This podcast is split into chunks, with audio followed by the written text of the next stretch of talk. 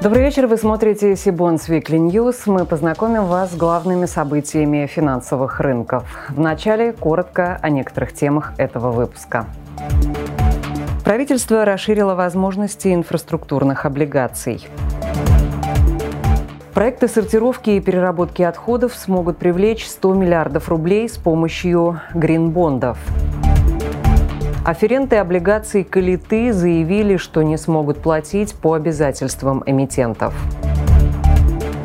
На следующей неделе в Петербурге состоится крупнейшее в России независимое мероприятие для институциональных инвесторов.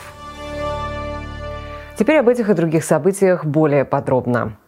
В России расширены возможности использования механизма инфраструктурных облигаций. Соответствующее постановление подписал председатель правительства Михаил Мишустин. В документе расширен перечень объектов инфраструктуры, которые смогут строить или реконструировать с применением этого механизма. Раньше такие займы позволяли финансировать только создание дорожной, инженерной и социальной инфраструктуры в рамках проекта жилищного строительства. Теперь использование инфраструктуры инфраструктурных облигаций будет направлена также на благоустройство городских и сельских территорий. Действие механизма инфраструктурных облигаций будет распространяться и на концессионные проекты и проекты государственно-частного партнерства со сроком реализации до 49 лет. Раньше этот срок не превышал 30 лет. Кроме того, обязательства застройщика по возврату займа теперь могут быть обеспечены не только государственной гарантией региона, где будет вести строительство, но и независимой от государственных корпораций развития. Инвесторы, которые реализуют проекты на Дальнем Востоке и в арктической зоне, получают еще больше преимуществ. Доля собственных средств для них снижена с 20 до 10% стоимости проекта. За комментарием мы обратились к независимому эксперту Дмитрию Адамидову. Добрый вечер, Дмитрий. Как вы считаете, поможет ли данный инструмент сделать концессии и ГЧП более привлекательными для бизнеса? Добрый вечер. Э, вы знаете, в теории, да, он поможет. Более того, есть примеры а, того, что концессион, концессионеры выпускали э, облигации, которые достаточно успешно размещались и, собственно говоря, сейчас и обслуживаются. Это касается, допустим, и обхода М1 и других концессий. Но дело в том, что сам по себе механизм концессий и ГЧП, он достаточно сложный и в свое время создавался для привлечения иностранных инвесторов. Была такая идея, что к нам массово пойдут иностранные инвесторы в а, инфраструктурные проекты, но на самом деле она такое ограниченное применение получила. Действительно, ряд инвесторов э, вошли в платные скоростные дороги. Почти никто не вошел э, в, в концессии э, ЖКХ, там по ряду причин. Концессия ГЧП объективно это такая длительная история, это там 30 лет, 50 лет, э, ну, где как. Но на такой срок очень трудно прогнозировать, и поэтому очень часто бывают ситуации, когда, собственно говоря, через какое-то время концессионеры приходят к государству и говорят, слушайте, а мы неправильно заложили параметры в нашу финансовую модель, и обслуживать свой долг не можем, и вообще работать не можем. Поэтому, безусловно, инфраструктурные облигации – это вещь хорошая, и она нужная, но вот насколько она адекватна тем задачам, которые ставятся по развитию инфраструктуры, это большой вопрос. Проекты сортировки и переработки отходов с рентабельностью свыше 20% смогут привлечь 100 миллиардов рублей с помощью зеленых облигаций. Достичь такой доходности можно будет только при высоком показателе сортировки и стабильных ценах на вторсырье. Об этом говорится в положении об отборе проектов российского экологического оператора, за счет которого будет проводиться финансирование. Первые проекты будут получать финансирование до конца этого года, отмечают в РЭО. Госкомпания в апреле передала документы в Центробанк на регистрацию проспектов эмиссии. После одобрения бумаги смогут размещать на бирже под конкретные проекты. Для одобренных процедура выхода на биржу займет около двух месяцев. При этом в РЭО не называют планируемую доходность облигаций. Глава РЭО Денис Буцаев утверждает, что в госкомпании уже поступили заявки на 13 проектов, под которые могут быть выпущены зеленые бонды. Активность проявили Москва, Ленинградская, Магаданская, Самарская и Орловская области, а также Пермский край. При этом финансирование мусоросжигательных заводов через зеленые облигации не рассматривается. Добавлю, что на мусорном рынке России пока есть только один пример выпуска зеленых облигаций. В декабре 2021 года бонды на 2 миллиарда рублей были выпущены под совместный проект группы «Эколайн» и перерабатывающей компании «Вторпласт» по строительству завода для переработки пластика в Подмосковье. Эти бонды по закрытой подписке полностью выкупил РЭО. С нами на связи управляющий директор по брокерским операциям ООО ИК «Септем Капитал» Денис Козлов. Денис, как вы считаете, насколько такой инструмент будет востребован в отрасли утилизации и переработки мусора? И будет ли он доступен малому бизнесу?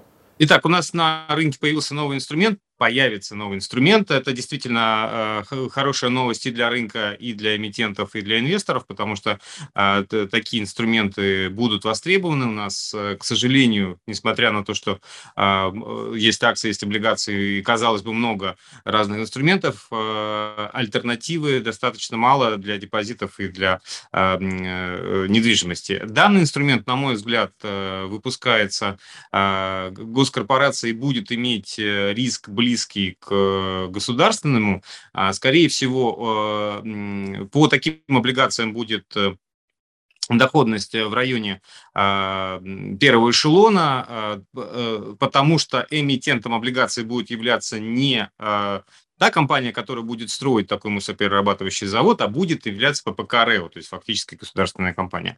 И а, это а, новый вид а, проектных облигаций. Сейчас уже объявлено о том, что это будет а, объем программы 100 миллиардов рублей, из которых 5 миллиардов уже выделило правительство, еще 50 э, будет выделено Россельхозбанком, и 45 миллиардов надо будет найти с рынка. И вот эти 45 миллиардов, конечно, надо будет привлекать какой-то рыночной ставкой. А будет ли этот инструмент использоваться для малого бизнеса? Нет, не будет, потому что а, уже объявлено о том, что 100 миллиардов рублей будут распределены на 13, может быть, больше, чуть больше проектов, то есть каждый проект а, будет э, финансироваться в объеме 2, 3, 5 миллиардов рублей, может быть, даже больше. То есть малый бизнес э, э, – это бизнес, который выпускает облигации в объеме 100, 200, 300 миллионов рублей. 2 миллиарда, 3 миллиарда, 5 миллиардов – это уже крупный бизнес. Поэтому этот инструмент важный, нужный, но не для малого бизнеса. А еще остается вопрос в части доходности проектов, которые были указаны в этом Э, в этих правилах ППК РЭО э, на уровне 20% годовых. Это очень высокая доходность. Э, а для проектов с такими уровнями доходности, ну, делать отдельные государственные облигации выглядит немножко странным.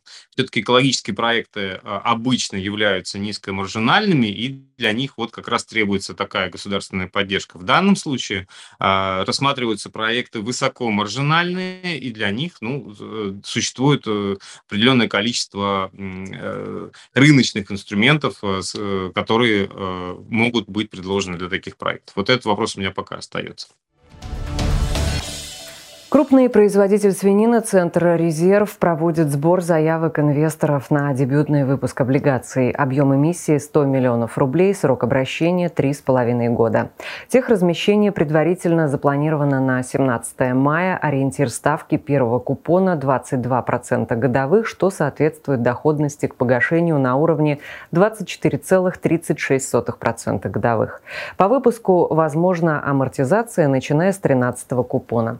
Цель займа – модернизация предприятия по убою скота. Организатором и агентом по размещению выступает финансовое ателье «Грот Бьорн». Отмечу, что в декабре 2021 года компания получила кредитный рейтинг от Акра на уровне B- со стабильным прогнозом. Прокомментировать предстоящий выпуск мы попросили исполнительного директора по рынкам капитала компании «Грот Бьорн» Романа Ефимова. Роман, приветствую вас. Добрый вечер. Да, мы готовы, собственно, представить, наверное, одного из первых эмитентов в период э, затишья некого первичных размещений.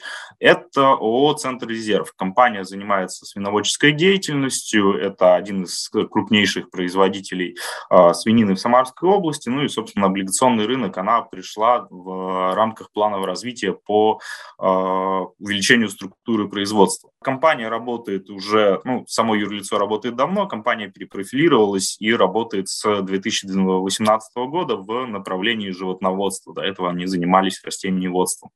А, планируемая дата размещения эмитента 17 мая. А, собственно, объем выпуска 100 миллионов рублей. Изначально программа зарегистрирована, решение зарегистрировано на 200 миллионов рублей. А, эмитент принял решение, что в связи с изменением экономической ситуации на текущий момент времени большой объем капитала не является финансово правильным решением, поэтому ограничивается на текущий момент размещением 100 миллионов рублей. Целью займа является модернизация по убою скота. Расскажите об этом подробнее. А, организация имеет, скажем так, на текущий момент две площадки. Это откормочную и репродукционную. А, собственно, и следующий этап, ну, небольшое, небольшое помещение по убою скота. Следующий этап – это непосредственно формирования производства, скажем так, полномасштабного ПВО, потому что есть спрос не только на объемы этого предприятия, но и на соседних хозяйствах. Э, собственно, есть э, запрос на то, чтобы было ближе логистически возить э, животных на убой. Аференты облигаций омской компании «Калита», «Стройтехинвест» и «Транспортное решение» заявили, что не в состоянии платить по обязательствам эмитента. Об этом сообщил представитель владельцев облигаций «Регион Финанс», которые направили соответствующий запрос. В ответе обоих аферентов указано, что они лишились возможности вести операционную деятельность и осуществлять текущие платежи. Связано это с предъявлением кредиторами «Калиты» требований к аферентам как поручителям и арестами имущества, в том числе денежных средств. На текущий момент по всем выпускам облигаций ООО «Калита» зарегистрированы неисполнение обязательств. Ранее на запрос представителя владельцев облигаций о дальнейших планах по обслуживанию долга эмитент ответил, что своевременное исполнение обязательств по обслуживанию выпусков облигаций не представляется возможным. В качестве причин неисполнения обязательств компания «Калита» указывала рост ключевой ставки Банка России и приостановку установку банками-кредиторами выдачи новых кредитных траншей. Кроме того, негативное влияние оказало снижение текущей покупательской активности и прекращение договорных отношений с большим числом партнеров. Рада сообщить, что вышел в свет весенний номер журнала «Сибонс Ревью». Период его подготовки пришелся, пожалуй, на самое нестабильное за многие годы время. Поэтому не случайен и выбор темы номера в поисках хеджа.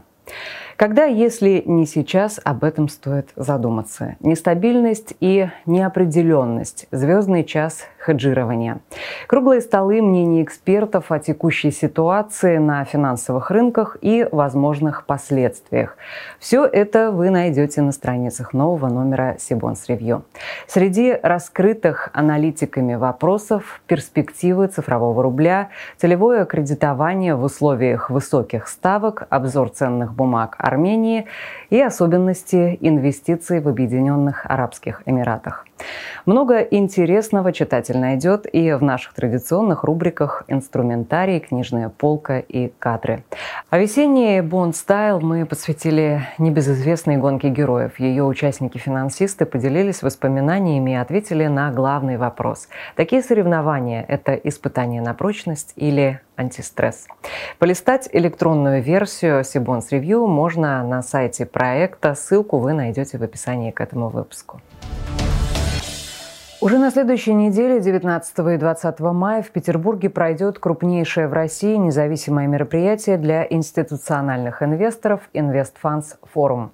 Участие в форуме принимают представители регуляторов и саморегулируемых организаций, управляющих и инвестиционных компаний, НПФ, банков, страховщиков, брокеров.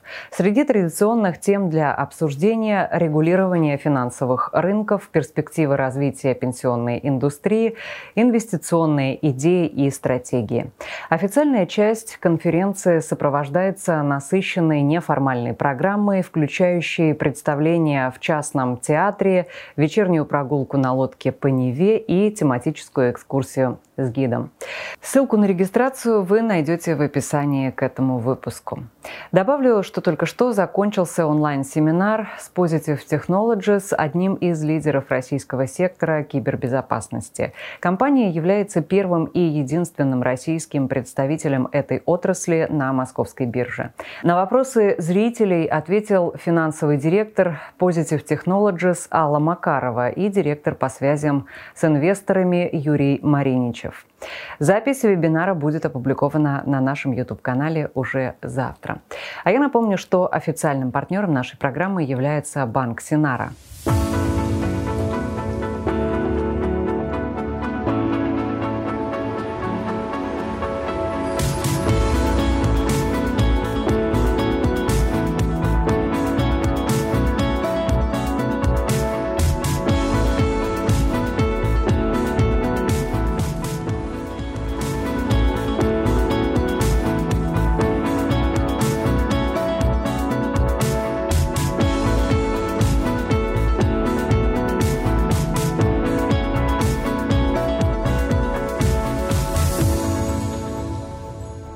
Чтобы не пропустить анонсы предстоящих онлайн-семинаров и новых выпусков Сибонс Викли, не забудьте подписаться на наш канал, а также на телеграм-канал Сибонс.